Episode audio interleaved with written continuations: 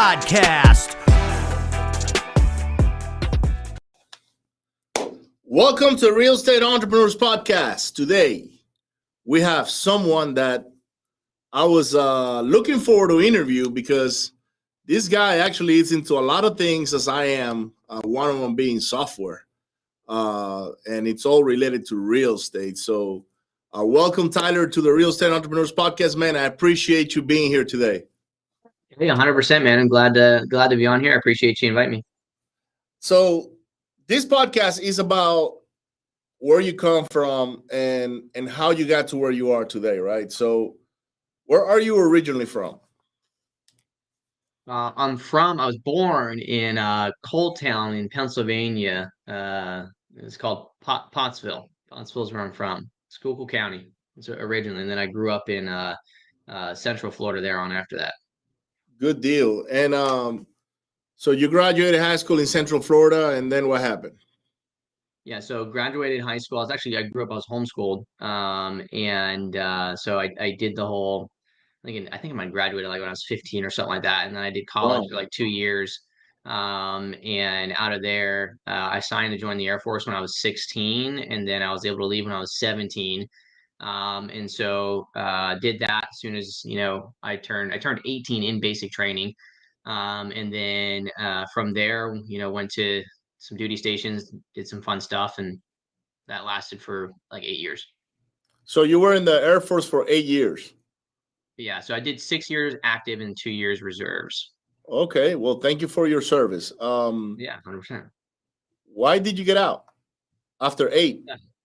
So, um, so good question. So I uh, um, I joined the Air Force as a um, as a munition systems technician. So basically, all connect, non-conventional uh, warfare. I maintained, you know, the, the, missiles, bombs, you know, small arms ammunition, all that kind of stuff, and um, and supplied the flight line like uh, you know with ordnance in order to go drop right. And so it was really fun career field, but it was very much a um, a career field that was doesn't really lead to anything outside the military. Like you don't go build bombs for any other business besides you know, if you work for like Boeing or Raytheon or anything like that, and you need a, a, degree and all that good stuff. And so um, I was like, I want to do something more fun, right? Because when I just joined the military, the main thing I wanted to do is I wanted to be a Navy diver. But there was some stuff that happened with my contract there, and so I ended up switching over to the Air Force, and and so I switched over to a career field called uh, uh, SERE, which stands for Survival, Evasion, Resistance, and Escape. And so I wanted to you know, go out and I wanted to teach people how to, you know, if they got captured, how to withstand that and stuff. And so during that pipeline, um, I ended up fracturing my back, uh, my lower two vertebrae, and so that kind of kicked me out of that um, that realm. And so after that, um, I switched over to the reserves and um, you know, kind of got into the cyber warfare kind of space. And so that's kind of uh, you know why I got out of active duty was primarily because hey, I was at, at the end of it, and uh, um, and I wanted to kind of move on to some other things. And so there, there's a lot of stuff in between there, you know, from the time I got out of active duty and while I was in the reserves, a lot of uh, kind of, uh, I don't know, you know, I, I, was a tech when I was in, and so uh, running, you know, night shifts and stuff like that. I uh, got out in, in Minot, North Dakota. And so like I went from there to finding out after I got out that my you know wife was pregnant and she was a a senior airman at the time, and so she wasn't really making that much money. Uh, we had just bought a house, and I was like, I'm to go pre med. So I got out of the Air Force. I was to, I'm to go pre med. I'm to do the reserve thing, so I continue having health insurance, all that good stuff. And then the military was like, well, since you're no longer uh, in the military, um, like your position for your daughter's daycare is gone, and so we no longer had daycare. And in Minot, it was like a thousand dollars a month, and like I was already uh, like basically going in debt two thousand dollars a month, more and more and more. So I was like, okay, I got to get like another job. I ended up having to quit school, uh, which sucked because at the time I had to stop going like in person and started going online so I can watch my daughter. And then I started working at what's called the auto hobby shop on base for eight and a half dollars an hour, uh, which really was pretty demoralizing because all the airmen that I used to like be the supervisor of and stuff would come in and I'd be like handing them wrenches and stuff and helping them change their oil and stuff. So it really freaking sucked. Um, mentally, I was like in a really bad place in 2015. Um, and so so then um, uh, I ended up starting a podcast actually called uh, Talk CDL. It's a trucking podcast, the largest trucking podcast in, in the world actually now at this to this time. And um, and so at that point I was like, okay, cool, this business thing kind of makes sense to me. Um, started kind of to dabbling a little bit and um, didn't work out, didn't make anything um, at the time. Uh, and so I switched back and started working for the government again, and then started hacking planes and a bunch of other stuff. And so fast forward in 2017, I'm at where I'm at now in in, in Northwest Florida, and, and kind of got started into the real estate. So kind of like jumped ahead, but yeah. Well, that that that's a great deal, right? So, um, so this is not long ago. I mean, 2017 is just what six years ago, um, yeah. and and people will think if they see you today and everything you've done that you've probably been doing this for the last 25 years of your life you know? Um, yeah a lot of knowledge packed in, in six years. Right. And uh, so what got you into real estate? So um you know i've always uh i've always been someone who who likes trying to build stuff on the side you know? Um like my first website was when i was like 13 you know? I was like building a website it was called my geek central. Like it's basically like uh I don't remember when YouTube came out, but um, it was it was like I wanted to build a website where people um, could share like all their geeky stuff in video, right? And so the time I didn't really know that much about programming, but I was learning, and it, and looking back now, like it, it was terrible. Um, but I was always trying to do that, and then while I was in, you know, I would I would create all the affiliate marketing stuff, like when Amazon was before it was FBA and everything. Uh, I created like um, some workout websites. One was like beginner CrossFit workouts where you could go on there and you would, you know, buy like stuff and everything. And and all of them failed. Like all, like all of them failed. Like like I got to the point in one of them where I was making like a hundred bucks a month in affiliate marketing, and um, uh, you know, I could have really grown that if I'm looking back at it now. Uh, but they all failed. And so what I knew though is like, you know, sitting down, like, hey, re- real estate, something like, you know, every millionaire is, you know, is usually got started in real estate. Most millionaires are real estate guys, yada, yada, yada. Um, so I started like looking the podcast, um, you know, in earlier uh, 2015, 2014 timeframe and stuff. Um, you know, I heard about the whole house hacking thing. And so before I bought the house in Minot, I was like trying to find a duplex I can live in and stuff. And uh, what I was doing is I was going around and, and, um, you know, trying to knock on the doors of the duplexes and stuff that were there, and no one wanted to sell me a price where where all I knew at the time was that like, hey, I, I know how much it cost for me to buy it, and I know that I need to be able to rent the other side to pay for my mortgage. And so all my offers were based off of what my mortgage rate was going to be and what I could rent the other side for. And I couldn't get anything, but I did get three houses that did want to sell, but they didn't. But I ended up just going to a buddy, and uh, he would take me uh, to get a, a, dinner at a, a local place uh, called JL Beers and he would get a listing. Uh, and so, um, you know, that's all I really knew. And then I heard about learned about wholesaling, um, and you know, it didn't really make much sense to me in Minot. Um, but then once I got down here to um, to Okaloosa County in Florida, here, I I had ran across a podcast on uh, Bigger Pockets. Uh, I forget what episode. I think it was like episode forty or fifty something. There was a uh, an individual there, Ariana Chris Lemire, um, good friends now, but they uh, uh, they said they were doing this wholesaling thing. They had done like I think it was like 27 properties at the time or something, and they were here in Okaloosa County. I was like, holy shit, that's where I'm at. And um, and so it must not be illegal. Because at the time, I, everything I seen was like illegal, you know. I didn't think it was like a real thing. And so, um, but then that kind of gave me confirmation. And so then in in 20, 2017, early 2017, um, you know, I kind of sent out my first direct mail campaign and stuff like that. So that's kind of like how I heard, learned about real estate. What got me into is really just for me to, you know, make money. I wasn't wasn't meant to be an active income thing. It was mainly just to get rentals and stuff. And it kind of ended up being an active income thing to now a passive income thing. Good for you, man. So, um, so you you started as a wholesaler, and yeah, and you were doing yeah. mailers. What what other types of marketings did you do at the time? So it's funny. I uh um at the time I thought that marketing was sending mail, getting response back, and buying houses. Like like I thought it was that simple. Um, and some people still think it is that simple. Um, but uh, you know, so I sent out mail, um, and I didn't have money. Like at this time, I was sixty or eighty thousand dollars in debt, mind you. And even though I got a government job and I was working for the government, I was I was going through what's called a pathways program. And this is like I still have I, I ran across it the other day. Uh, twenty eight thousand dollars a year is what I what, I, what I was making, and um and I'm here, I'm like, I'm literally hacking planes and doing a bunch of really cool stuff. And the contractors are making like, you know, multiple six figures. And I was like, this is dumb. Like, I'm making nothing. And these guys are making way more than me. Uh, and so I did some stuff. And later on, you know, I got to point uh, two years later, I was making 80,000 a year. But even though, even though I went from 28 to 80, I was still going in debt every single month and um and it and it was primarily because of the way that I, I treated my, my my money but i got too far really is the problem is I, I got too far in debt and to the point where no matter how much i was making i couldn't i couldn't have like that break that was needed for me to get out of it so that i can have compound growth right?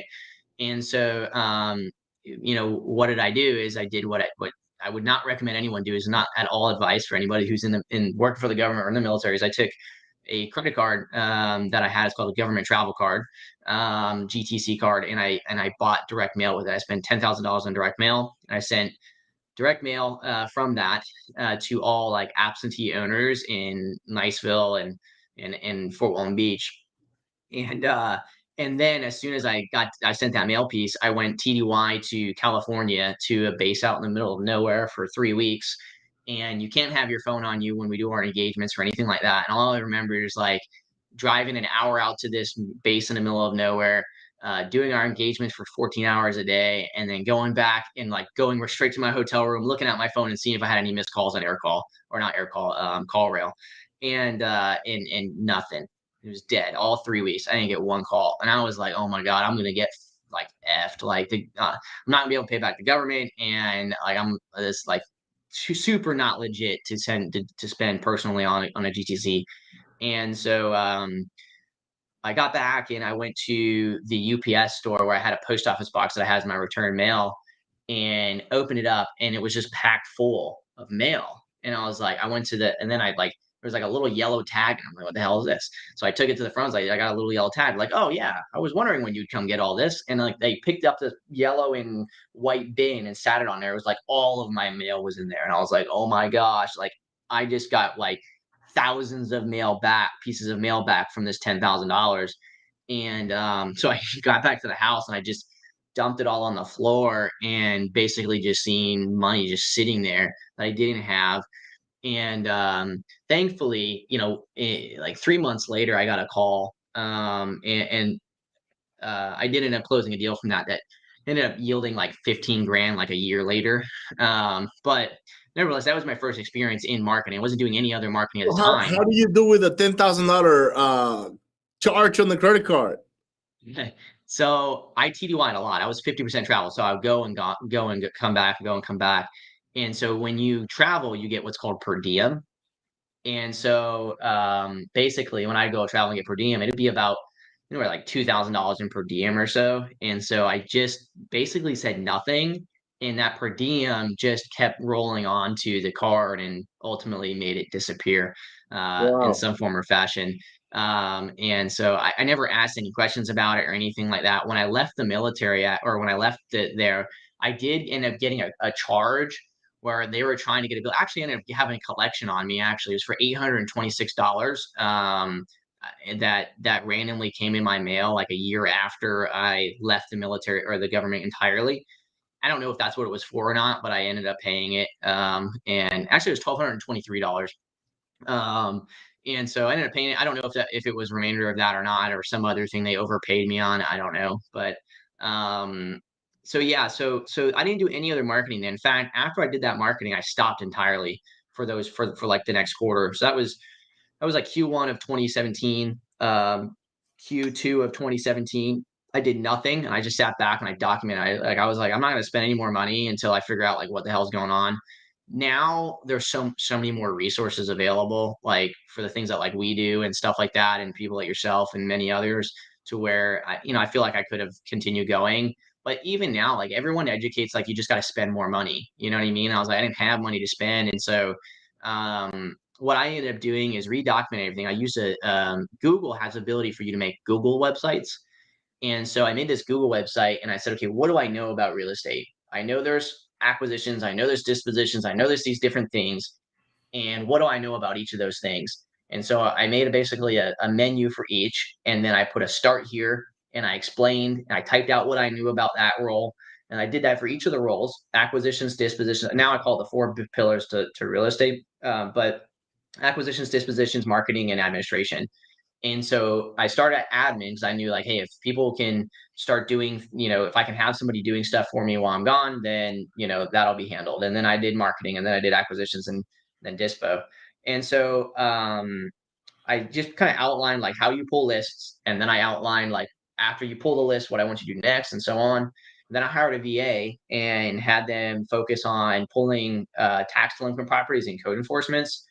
Um, meanwhile, I went and I got uh, I already had this equity data that that I had from before, and uh, and then I I did an ad on uh, uh, what is it called uh, one of the jobs boards websites in LinkedIn or Indeed or whatever for a startup real estate uh, investment company. You know, I made it sound all fancy and professional and stuff. And um, there was this uh, lady, uh, Julia, who um, was working currently at a property management company as like their front desk receptionist, and she was only making like 17 grand a year or something like that. So I was like, okay, well, it's not very much expectations, you know, and uh, and so it worked out perfectly where she ended up being my like, acquisitions person and some niche calling.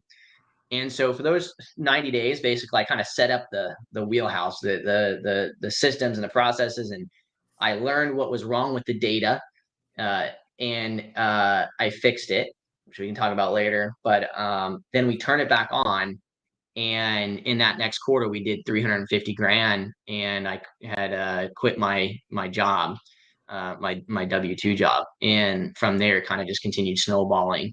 So, in in the marketing that we were doing when we kicked it back on, what we were doing is is uh, what I call now as niche sequential marketing, and so out of that high equity data and that tax delinquent data, there was 1,200 records that were um, tax delinquent and high equity. And so we took that kind of niche list and I had uh, Julia manually calling. So she called through each record, uh, each phone number, left a voicemail. And uh, from that, I had some really big breaks, like, you know, a really nice flip and, you know, uh, uh, really good wholesale deals, like portfolio deals. We would, we would overlay that data and figure out out of those 1200, did anybody own multiple properties? And, um, and we would focus on those. And so we were really niche in that respect. And then I had a the other VA I had hired with the data management stuff, and she was just doing more bulk dialing as well. And so uh, we kind of unlocked like the secret sauce that worked for us there, and and uh, and just kind of continued following that through 2018, 19, and and on. So. So that's why it's so important to know uh, how to segregate your data and and and how to uh, understand your data, right? A lot of people think I'm just gonna go ahead and pull a list and and, and get a bunch of deals. And yeah. that may may have happened maybe in the early 2000s when there was not a lot of wholesalers and a lot of people going after the same properties. But today, that is not the case. You got to know your data. You got to know what you're targeting. Um, you you said a couple of words that caught my attention. Um, something about marketing. It was like micro. Uh, it had to do with, with the data, right? Uh, so yeah, and and then I started thinking about so uh, offline. I'll tell you about something about that, um, okay. which is pretty cool, by the way. Um, but you know that is that what got you to start into uh, REI Sift? Is like I gotta figure a way out to help all these people that are going after properties how to effectively handle and segregate their data.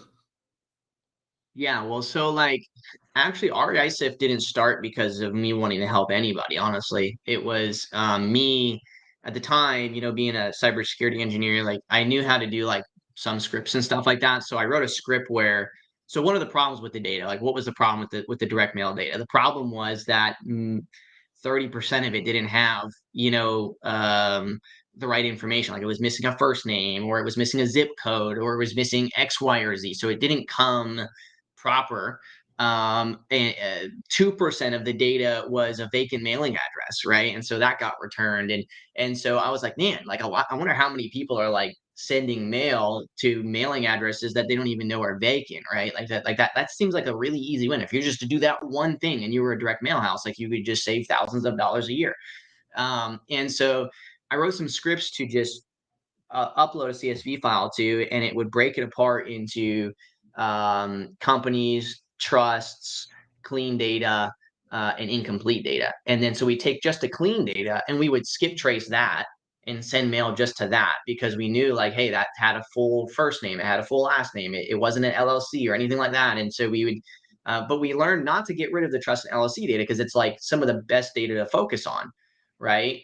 And so um, after we did that, uh, we then uh, skip trace the data and then got the data back from the skip tracing provider, ran it through another script that separated the stuff that came back with phone numbers versus stuff that came back without phone numbers. Anything that came back without phone numbers, we sent the mail to. So we so we were hitting the stuff that most people that are just doing bulk dialing aren't really caring about. They don't even know that they to get phone numbers for that stuff because they just get it back from the provider and just upload it right away, right? To call. And so so we were kind of making the most out of the data, even though you know, and you can do that at scale too. It just doesn't need to be niche. But um, if we after we send a direct mail, we would skip trace that stuff in a second location and then get it back. And if we got phone numbers, we'd start calling it. And if we didn't get phone numbers back, we would continue just to send mail. And so I set up that process with the CSV document stuff. And then um, I went to a mastermind and I, I, had told the mastermind how much revenue we did and how much money we spent on marketing. They're like, there's no fucking way. Like, there's absolutely, it's impossible. You have to spend this much. It's not repeatable. It's not this. It's not that. And they were just dogging me. It's like, no, it's like, it's like, you know, you just don't understand how to do it. It's that simple. Like, look, it's like, you know, if you were just think about it this way, if you're how many, and I would ask them questions like, like, how many people are you calling? They're like, well, we call about, you know, uh, 100,000 phone numbers a month. I'm like, cool out of how many of those people are wrong numbers, right? And they would be like, I don't know, maybe uh, 70% of them. I'm like, cool. Well, are you doing SMS? And they're like, yeah, I'm doing SMS. Cool. So are you doing anything to manage the difference between those two? And they're like, no. Like, okay, so 70% of the stuff that you call that has wrong numbers, you're also sending text messages to and spending that money twice now. Are you tracking any of this? Like, when you skip trace stuff, are you skip tracing like the same list twice like so just these little different things i'm like well right there like right now in your business if you stop doing this this and this you would save x amount of dollars in in, in marketing. And so it is possible it's just this a lot of times we we tend to ignore the things that are just small wins because we're just brute forcing success and brute forcing success is is is it will last as long as it doesn't. It's kind of like um, a lot of guys will get into the gym and will just brute force like their bench and stuff, and then they'll injure themselves because really, you know, their back wasn't ready for them to press 350 pounds, right? And so it's just just things like that. And so um, when when they real when I showed them what I was doing, they're like, "Wow, that's really awesome." And and two of my buddies, uh, Armani and and Jordan, were like, "Dude, you need to like turn this into something more." I was like, "You know what? I've never had any success building anything that I sold to people. Uh, I've only so far had success in the real estate thing. It's the unlock. I think I understand it. I know how it works, uh, and, and I'm going to continue doing this." And then I thought to myself, like, no, I think that maybe I should. And so REISift was kind of born. I made a really simple website I did a YouTube video showing like what it was going to be. And we ended up like getting 50 users uh, come on as what we called our founders. And, um, and then, uh, you know, we continue building product and, and slowly but surely it kind of like after we got a, a certain amount of users, it was more like, okay, now this is kind of like becoming their thing, not really my thing no more. I just kind of, I just kind of have to be the person that says, Hey, I know what you need. I know, I know what you want right? But I also know what you need, and and I have to now turn into where I'm educating you on the things that you need so that you can understand. Like I understand that you want chocolate, right? But really, right now you got cancer and you got food poisoning and I don't know whatever else kind of freaking sickness you got. You got it all right now, and so I'm going to feed you the broccoli because uh, I need you to get better. Uh, and once you get better, then I'll start trickling in some of the chocolate to, to you know to make you, you you feel happy. Um, and so like that's where we're at right now is, you know, we built the product out for the last, you know, two or three years. And, and so we're at the point now where we're adding the chocolate in because we've done a really good job in educating people on what, you know, uh, uh, and feeding them broccoli over the last couple years. I think it's about time that we start doing some of the things that, that aren't necessarily needed in business that, um, but however, they, they're really convenient because obviously convenience what sells at the end of the day. Good deal, man. So, um, so you were solving your own challenge.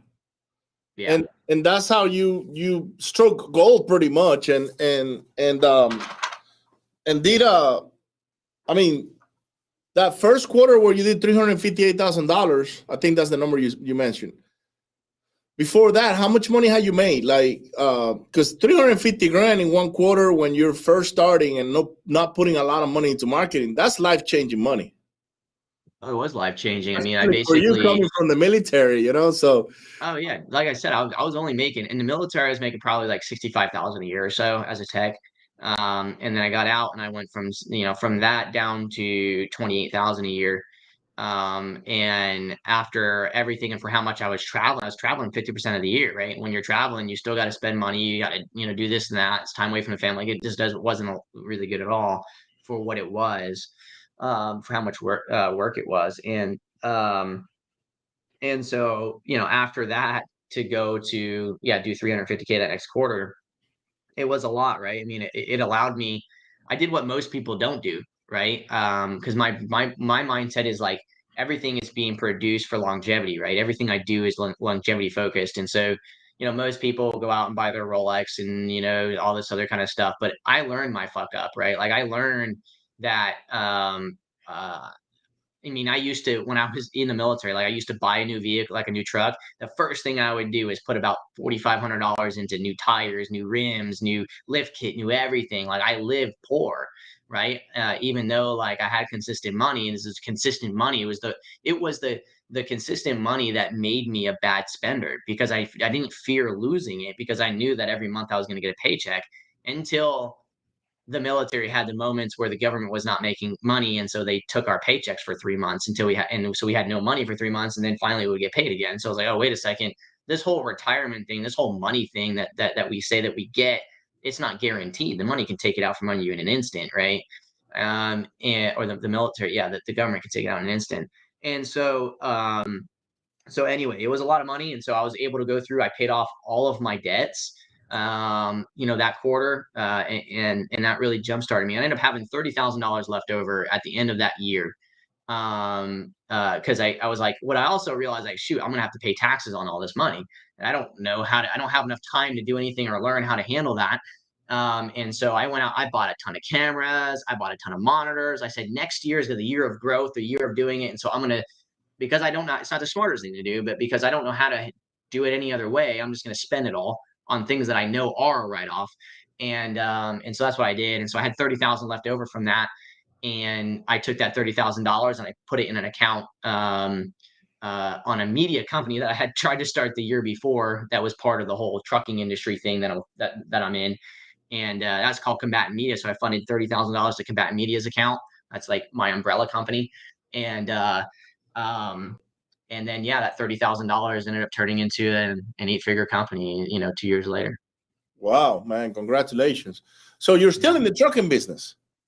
Yeah, yeah. I have um, um, I have the largest trucking podcast in the world. Um, it's kind of crazy, and you know, Facebook pages with 400,000 or so followers on those and um, 50,000, 25,000 jobs boards, you know, stuff like that.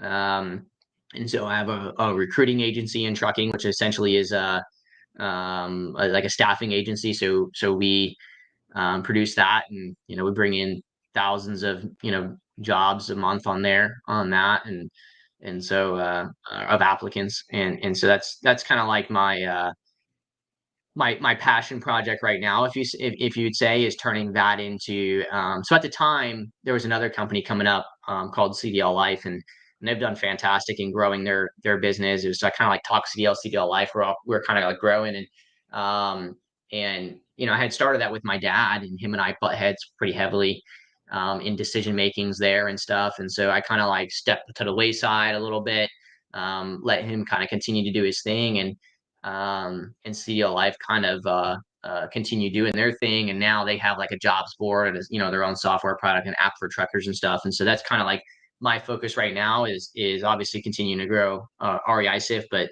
um, also moving directions and creating our jobs board there and uh, turning that into a SaaS product in the in the trucking space, um, which would be super awesome.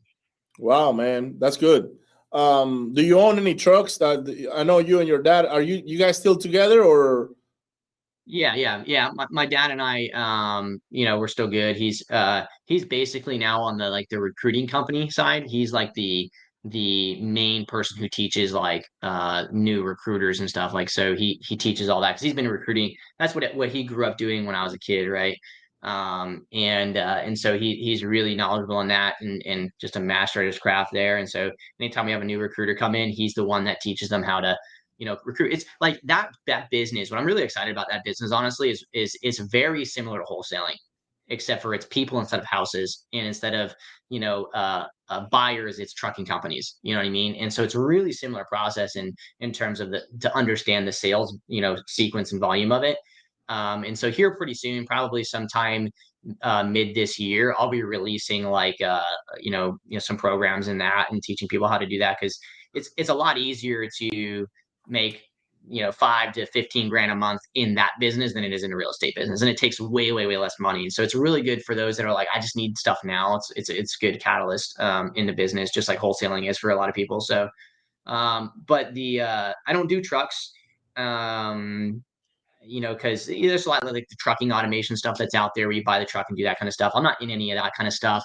Um, yeah you're you're, on, you're on the you're on the employment side on the employment side. Yeah, yeah you know, more so because it's, you know, I've um, I, I drove trucks, right? Uh, my dad was obviously um, he got into uh, recruiting by being a driver first and stuff, and I just, you know, I don't want to maintain necessarily the trucks themselves, especially right now. It's really, really hard to get, you know, access to trucks, to components, and and all those things, and and loads and freight right now is is is pretty scarce in general. Most trucking companies we work with um, we, we work with you know the largest trucking companies in the U.S. and and I mean all of them right now are just the biggest trucking shorter truck shortages in general. So I do know people though that are doing in the automation space, you know, as well as you know quite a few people there. I think like Nick Perry's and he he's doing some he did some stuff in that, um, and I got a couple other buddies that do stuff in that that uh that have crushed it, you know. But it's it's it's it's kind of like uh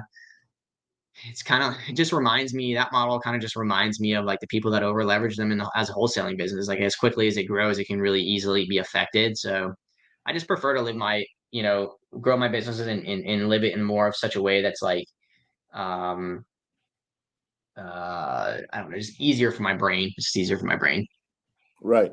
So let's talk about REI Sift man like what what is the main purpose of today for REI Sift like if we can explain that in a nutshell to the people that don't know what REI Sift is. Yeah, so REI Sift is a sales and marketing CRM. Um, so what that means is that um, REI Sift is the start of your um, sales cycle and the end of it. And you know, where does the sales cycle start? Well, it starts in your marketing, right? It starts in knowing like who are you reaching out to, who has answered, who has not answered, um, and then once they do answer, what's the result? Right. And so in real estate, in outbound marketing, you have and inbound marketing, you have a couple different types of dispositions that can happen. A lot of businesses don't realize this, but when you're on CallTools, you don't have property dispositions, you have phone dispositions.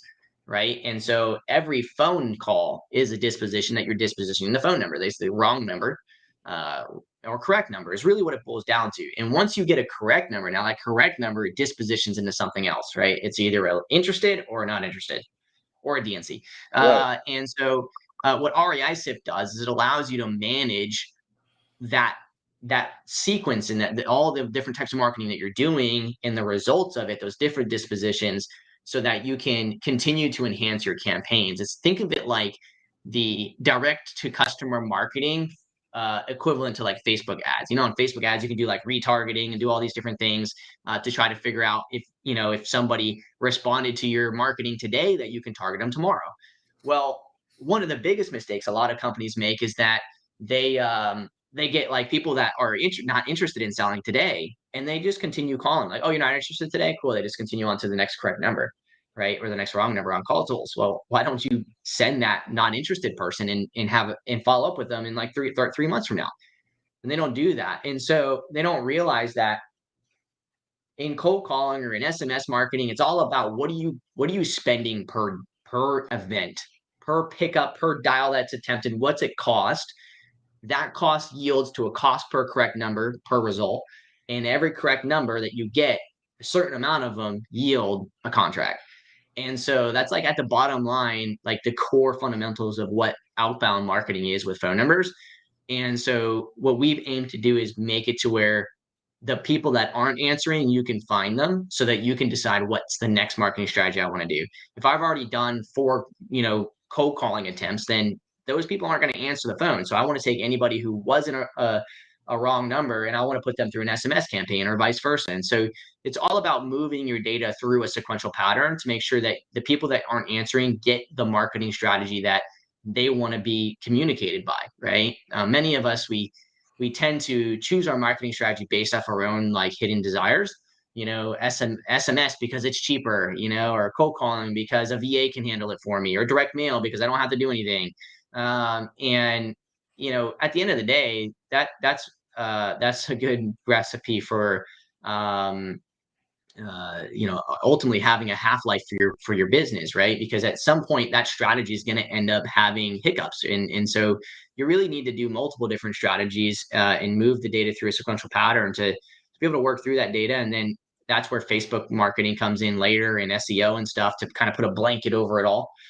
but anyway as as those dispositions come in then um, once they convert to a lead somebody who's interested in selling inside of REI Sift, you automatically create a task for your acquisitions person, move it to like an acquisitions board. Um, you can track your offers in there um, and all that stuff. So we kind of handle that then that sales process internal, right? And we integrate with tools like smrtPhone call tools, Aircall, ready mode, so that they can communicate back and forth and um, and and keep uh, keep things in line. And really, the most important thing, the thing that I think is the uh, really the the key to everything, is that I, I I want people to start actually focusing on the fact that like the most important part of any business is is is your team, right? So people in the business is the most important thing. It doesn't matter how good your dialer is. It doesn't matter about any of that shit as if you have bad team members.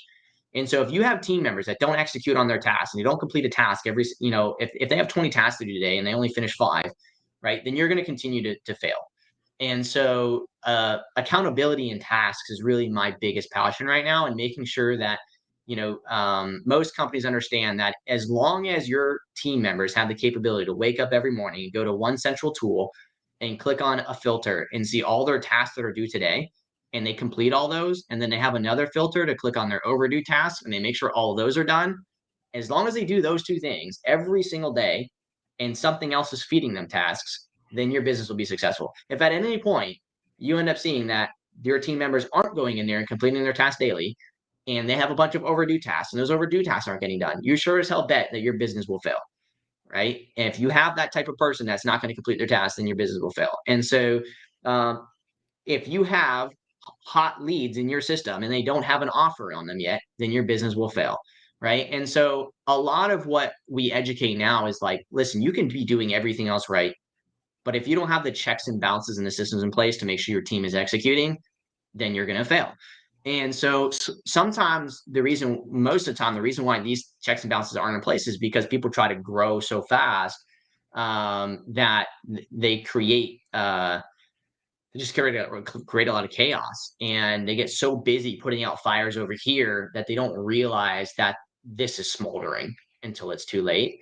And so, um, anyway, REI Sift, it's the tool that sits in between your sales dialer that your sales teams are using, your acquisitions and your lead manager, and your marketing efforts to make sure that your prospects are getting all the attention they need when they need it and your leads aren't being forgotten about and everybody's you know got a task and all that good stuff and so it's kind of like it's kind of like we're we're really building the, the competition for Salesforce in the real estate space. Like that's our you know HubSpot, Salesforce, Pipedrive, the, the billion dollar CRMs out there. Um, as much as I love them, we use HubSpot in in in in my uh, in in REI Sift as a tool. Um, but there's nothing out there that's truly built for real estate. There hasn't been anything. People are trying to do it, and they're focusing on just the wrong things. Like in my opinion, they're focusing on the wrong things. They're focusing on stuff that just doesn't matter, right? They're fo- like these software companies. Number one, most of them don't have a tech background like I do. Like um, like I'm a data by trade. Like I hack planes while they're flying in the air. Like I understand what doing things safely and and, and what it matters to understand data. And um and I've decided when we first started it that like yes, it might stunt our growth, but we will focus on what the needs are, not what the wants are, because um, I don't care about putting on my website, you know, that we're the best, most important all-in-one tool. Like I don't care about the flashy sales terms that are just going to make you sign up just because you think that you have a problem that that we're going to solve and you haven't even closed a deal in, in your life yet, but you think you know more than me, right? Like that's just that's just not how we do things, right? Like I know what it takes to close deals. I own 560 some properties. Like like I know what it takes to build a portfolio and I know what it takes to make money now at this point. And so, um, so we don't do any of that kind of flashy stuff. It's like, listen, you're going to come in, you're going to absorb the information, and because of math, we know that our way is the best way. And you can either get on board with it, or you can go find another tool. And in two years from now, you can come back, like we have many people that do. You know, um, so we're pretty blunt in that respect, right? Because I think, I think this industry needs bluntness right now. Like, like for the last two years, people have been fed a bunch of BS um, and and you know someone needs to step up and be the you know the uncle uh, that comes in and says like hey like you need to realize that life isn't fucking easy cupcake. It you is, know? man you're right about that. So i saw a lot of uh crms in the past um and i'm not going to mention any names but i mean a lot of people use podio right? So i can throw that name vaguely there and I just did not like it at all. It was like I had to go into too many spaces to do things, and I had to create a property and a seller, and and and they were in different spots, and and then they started doing like automations, and we I, I remember we adopted at some point a CRM that was automated that had some automations, and I hated it because that created lazy uh, people working the system, like because they were relying on the CRM to do it all for them and the other thing I couldn't see well with Podio at the time was like a pipeline type deal where I can see my leads coming and and progressing through through the life cycle of the deal, right? So yeah. you know, out of desperation, I went and and and I guess I signed up for Trello at the time, and I built a sequence on Trello on what a lead, in my opinion, should follow, right? Yeah. Um, and then I I don't know if you ever met Keon, but I bumped into Keon one time, and he had built a CRM on Airtable that did something similar to what I did in Trello, but his was more. I guess it was more fancy, I would say, you know, and, and it yeah. looked better than Trello. So I adopted his CRM, but he adopted my data from Trello, and and to up till today, I still use the trail the the the Airtable system. Um, primarily because I can customize all the fields however I want. Um, and it's got the Kanban view, which is like to me, that is the number one view that somebody in sales and marketing, which is what we do anyways, um, should have. I was told that you were building that view on your CRM. Yeah, it exists. Yeah. Um, it's called SiftLine. And um, yeah, it's super awesome. We, we uh we launched that probably about three months ago now. Um, it's still technically in beta. We got some new release we're adding to that, um, but it's it's been super huge for us um, in general, like really helping the users understand. But to be honest with you, because we've done so well with our filters on our records page, a lot of people still just like click on their records page, filter by task due today, and just do it that way. But it's nice to have the difference. And for those that end up leaving us and go into Podio because they're like, oh, Podio just has everything on a list. I'm like, like listen, like a Podio view is the same thing as a REI Sift filter. It's the same thing. All a view is is a filter. You got to set it up, and and there's a and they're like, yeah, but it's just like a lot less moving pieces. I'm like, you know, Podio has like way more moving pieces. Like it's all customizable. It's 100 percent customizable.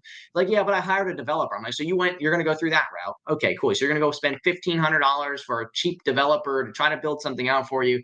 In a month from now, your shit's gonna change and it's gonna break, and it's you're gonna like listen um, trust me, I, I get it. I get you want to feel like you are doing something in your business, but if you want to feel like you're doing something, go get on the damn phone and start talking to sellers. Don't focus on this because because until you're producing leads, none of that shit matters. Because what what does matter is right now you're spending money on marketing, and at, at the end of the day, if you if if you if I mean if you're not generating a ton of leads, the most important thing is to try to make sure that you're not spending, you know, money repeating, you know, skip tracing and repeating, calling the same wrong number. So, so that's the most important, easiest win. At the path of least resistance, if you're spending a thousand dollars a month now, but then by using REI Sift I can jump it down to five hundred dollars a month by doing the same effort, then as I'm generating leads, since they're already in REI Sift anyway, like they're on there as a prospect.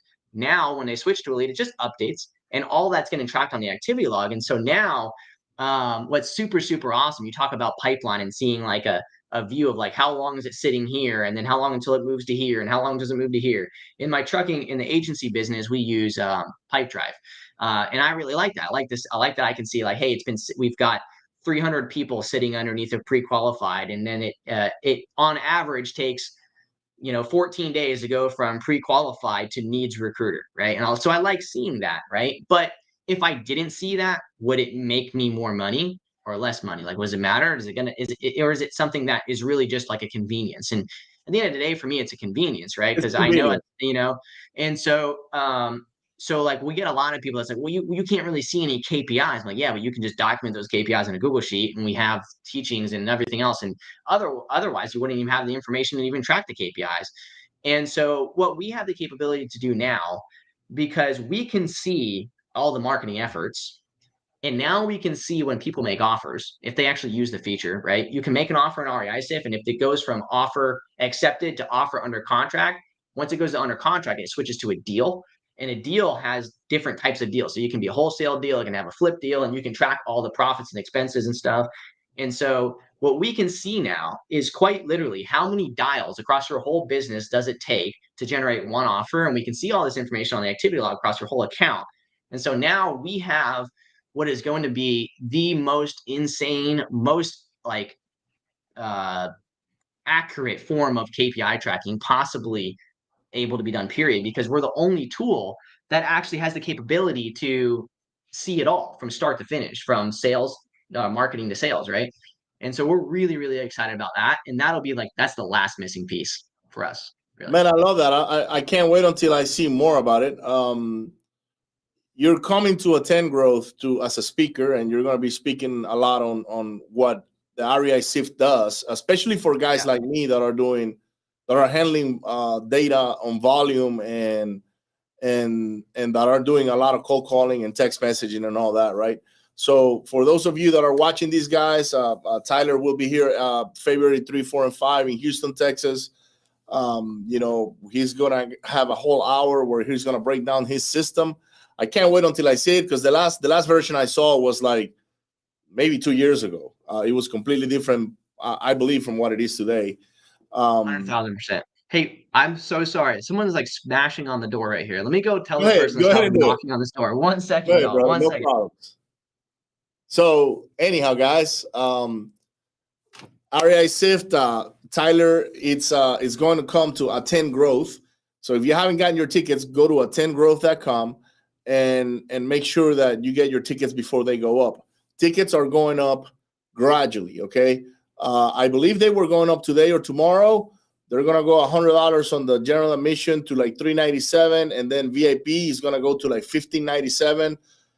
Do not wait at the door. You're gonna pay two thousand dollars for VIP, and you're gonna pay probably six seven hundred dollars for general admission. That's not what you want to do. Uh, I want to invite you to be there. Attend Growth is a mastermind. It just happens that we open the doors for everybody to come and, and be a part of the event. It's three full days from from nine o'clock in the morning registration all the way to um, you know eight o'clock uh, p.m. in the evening. We have VIP dinners and cocktail drinks and all that, uh, and we're gonna have a great time. You can meet uh, Tyler if you haven't done so. Uh, he's gonna be there with about thirty more speakers. Uh, we have a whole jam-packed weekend. It's gonna be fun. So uh, I can't wait, uh, uh, Tyler. So were you able to get that door? yeah, I, like after the first one, I was like, okay, someone just knocked. After the second one, I'm like, ah, okay. After the third one, I'm like, okay, now I got to make sure I don't have to like, you know, Glock pop somebody, smash them on my back door. There was a UPS man wanting to get up freaking stairs. Uh, Good. Uh, Good. Uh, yeah. Anyway, yeah, I'm super excited uh, for the event uh, really soon. Um, next couple weeks, right? Uh, yeah, we're, yeah, we're like three weeks away.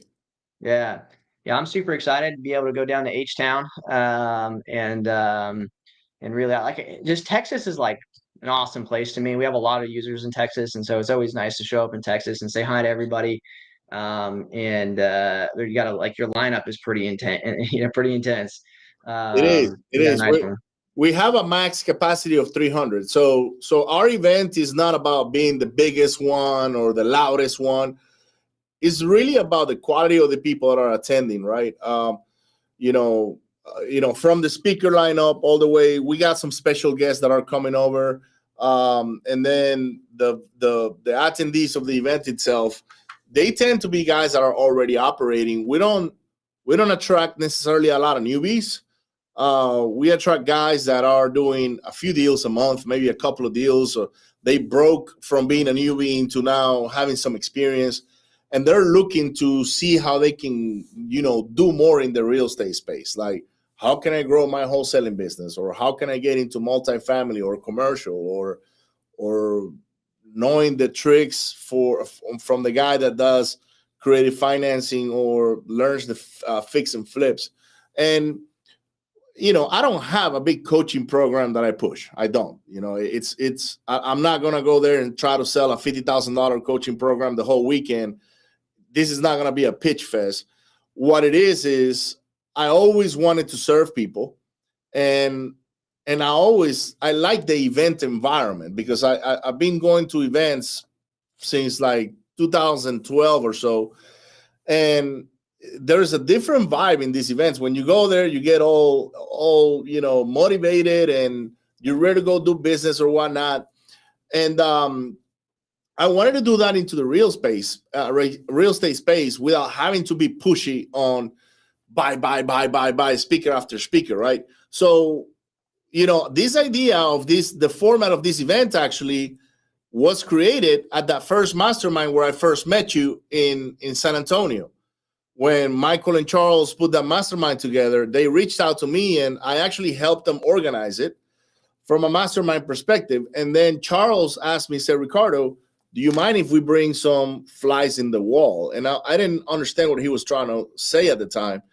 He was, he just wanted to bring people that were not necessarily at our level, uh, because that room was packed with a lot of people that, that had a lot of experience um, he was bringing newer people that wanted to like learn what we were doing and, and kind of like cut that that that time frame from getting to where they are to where some of us were. And I said, well, Charles, I don't have a problem, you know, having people like that in the room, but we have to ask the other speakers because some of those guys may share things that might be very personal to them or or that may be way over the understanding of somebody that's fairly new.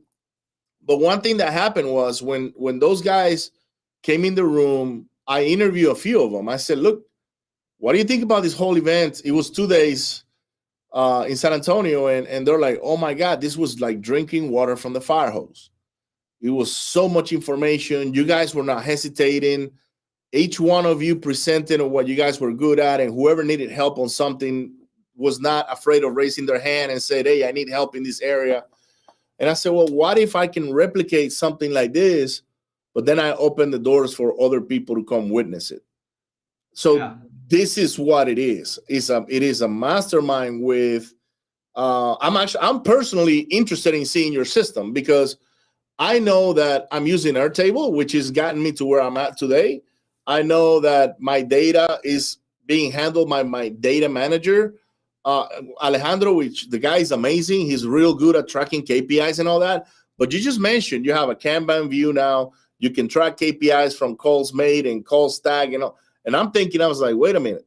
Now I can probably put all my data in his system and track it uh, for my guys that are handling my data and for my acquisitions people to track it much easier. That's going to eliminate probably 50% of the work they do by doing manual stuff. So so I'm excited, man. I, I can't wait until I see uh, what you have to offer. Um, and by the way, we created a special offer for your group only. It's only for them. There's it's not for anybody else.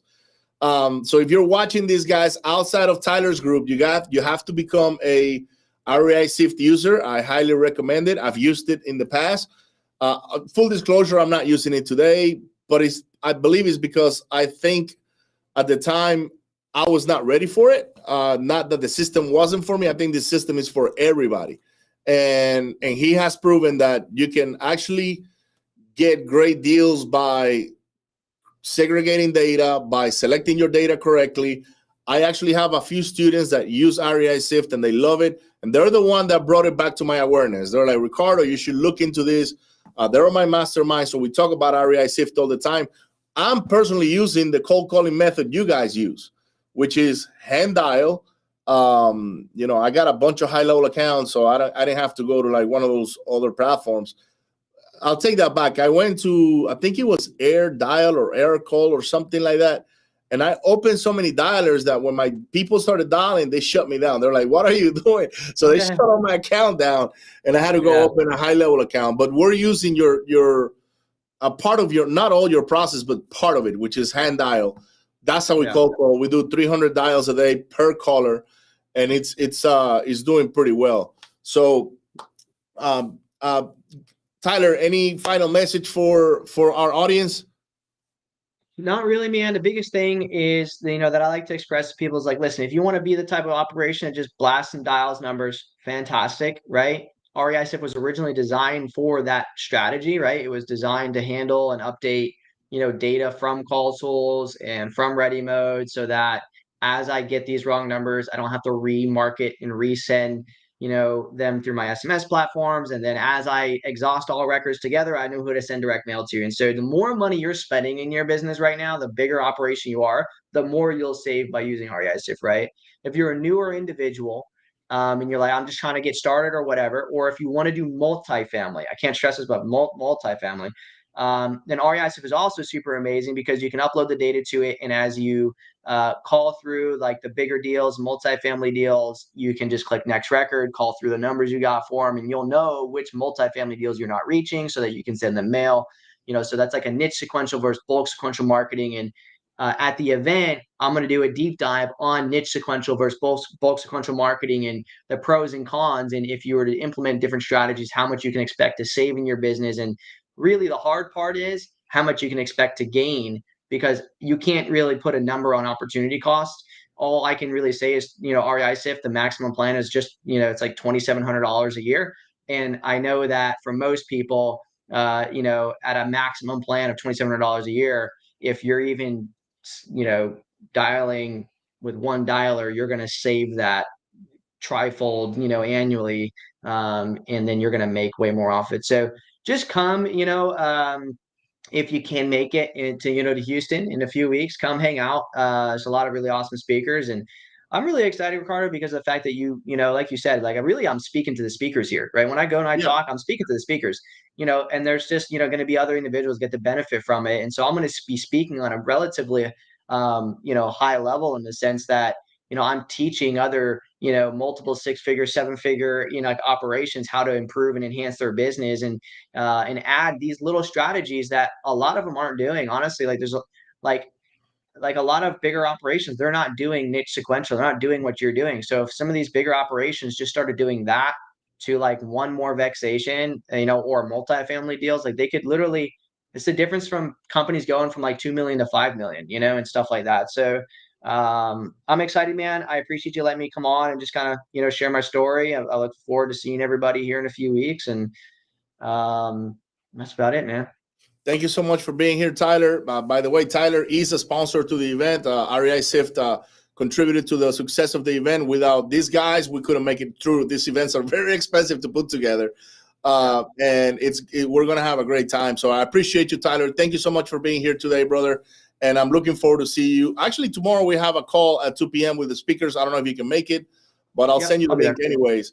And guys, don't forget to hit share, like, and subscribe. Make sure you go find Tyler and his uh, group on Facebook, Instagram. He's got his handle at REI Sift. I want to see you there, and we'll see you on the next one. Thank you so much. Peace.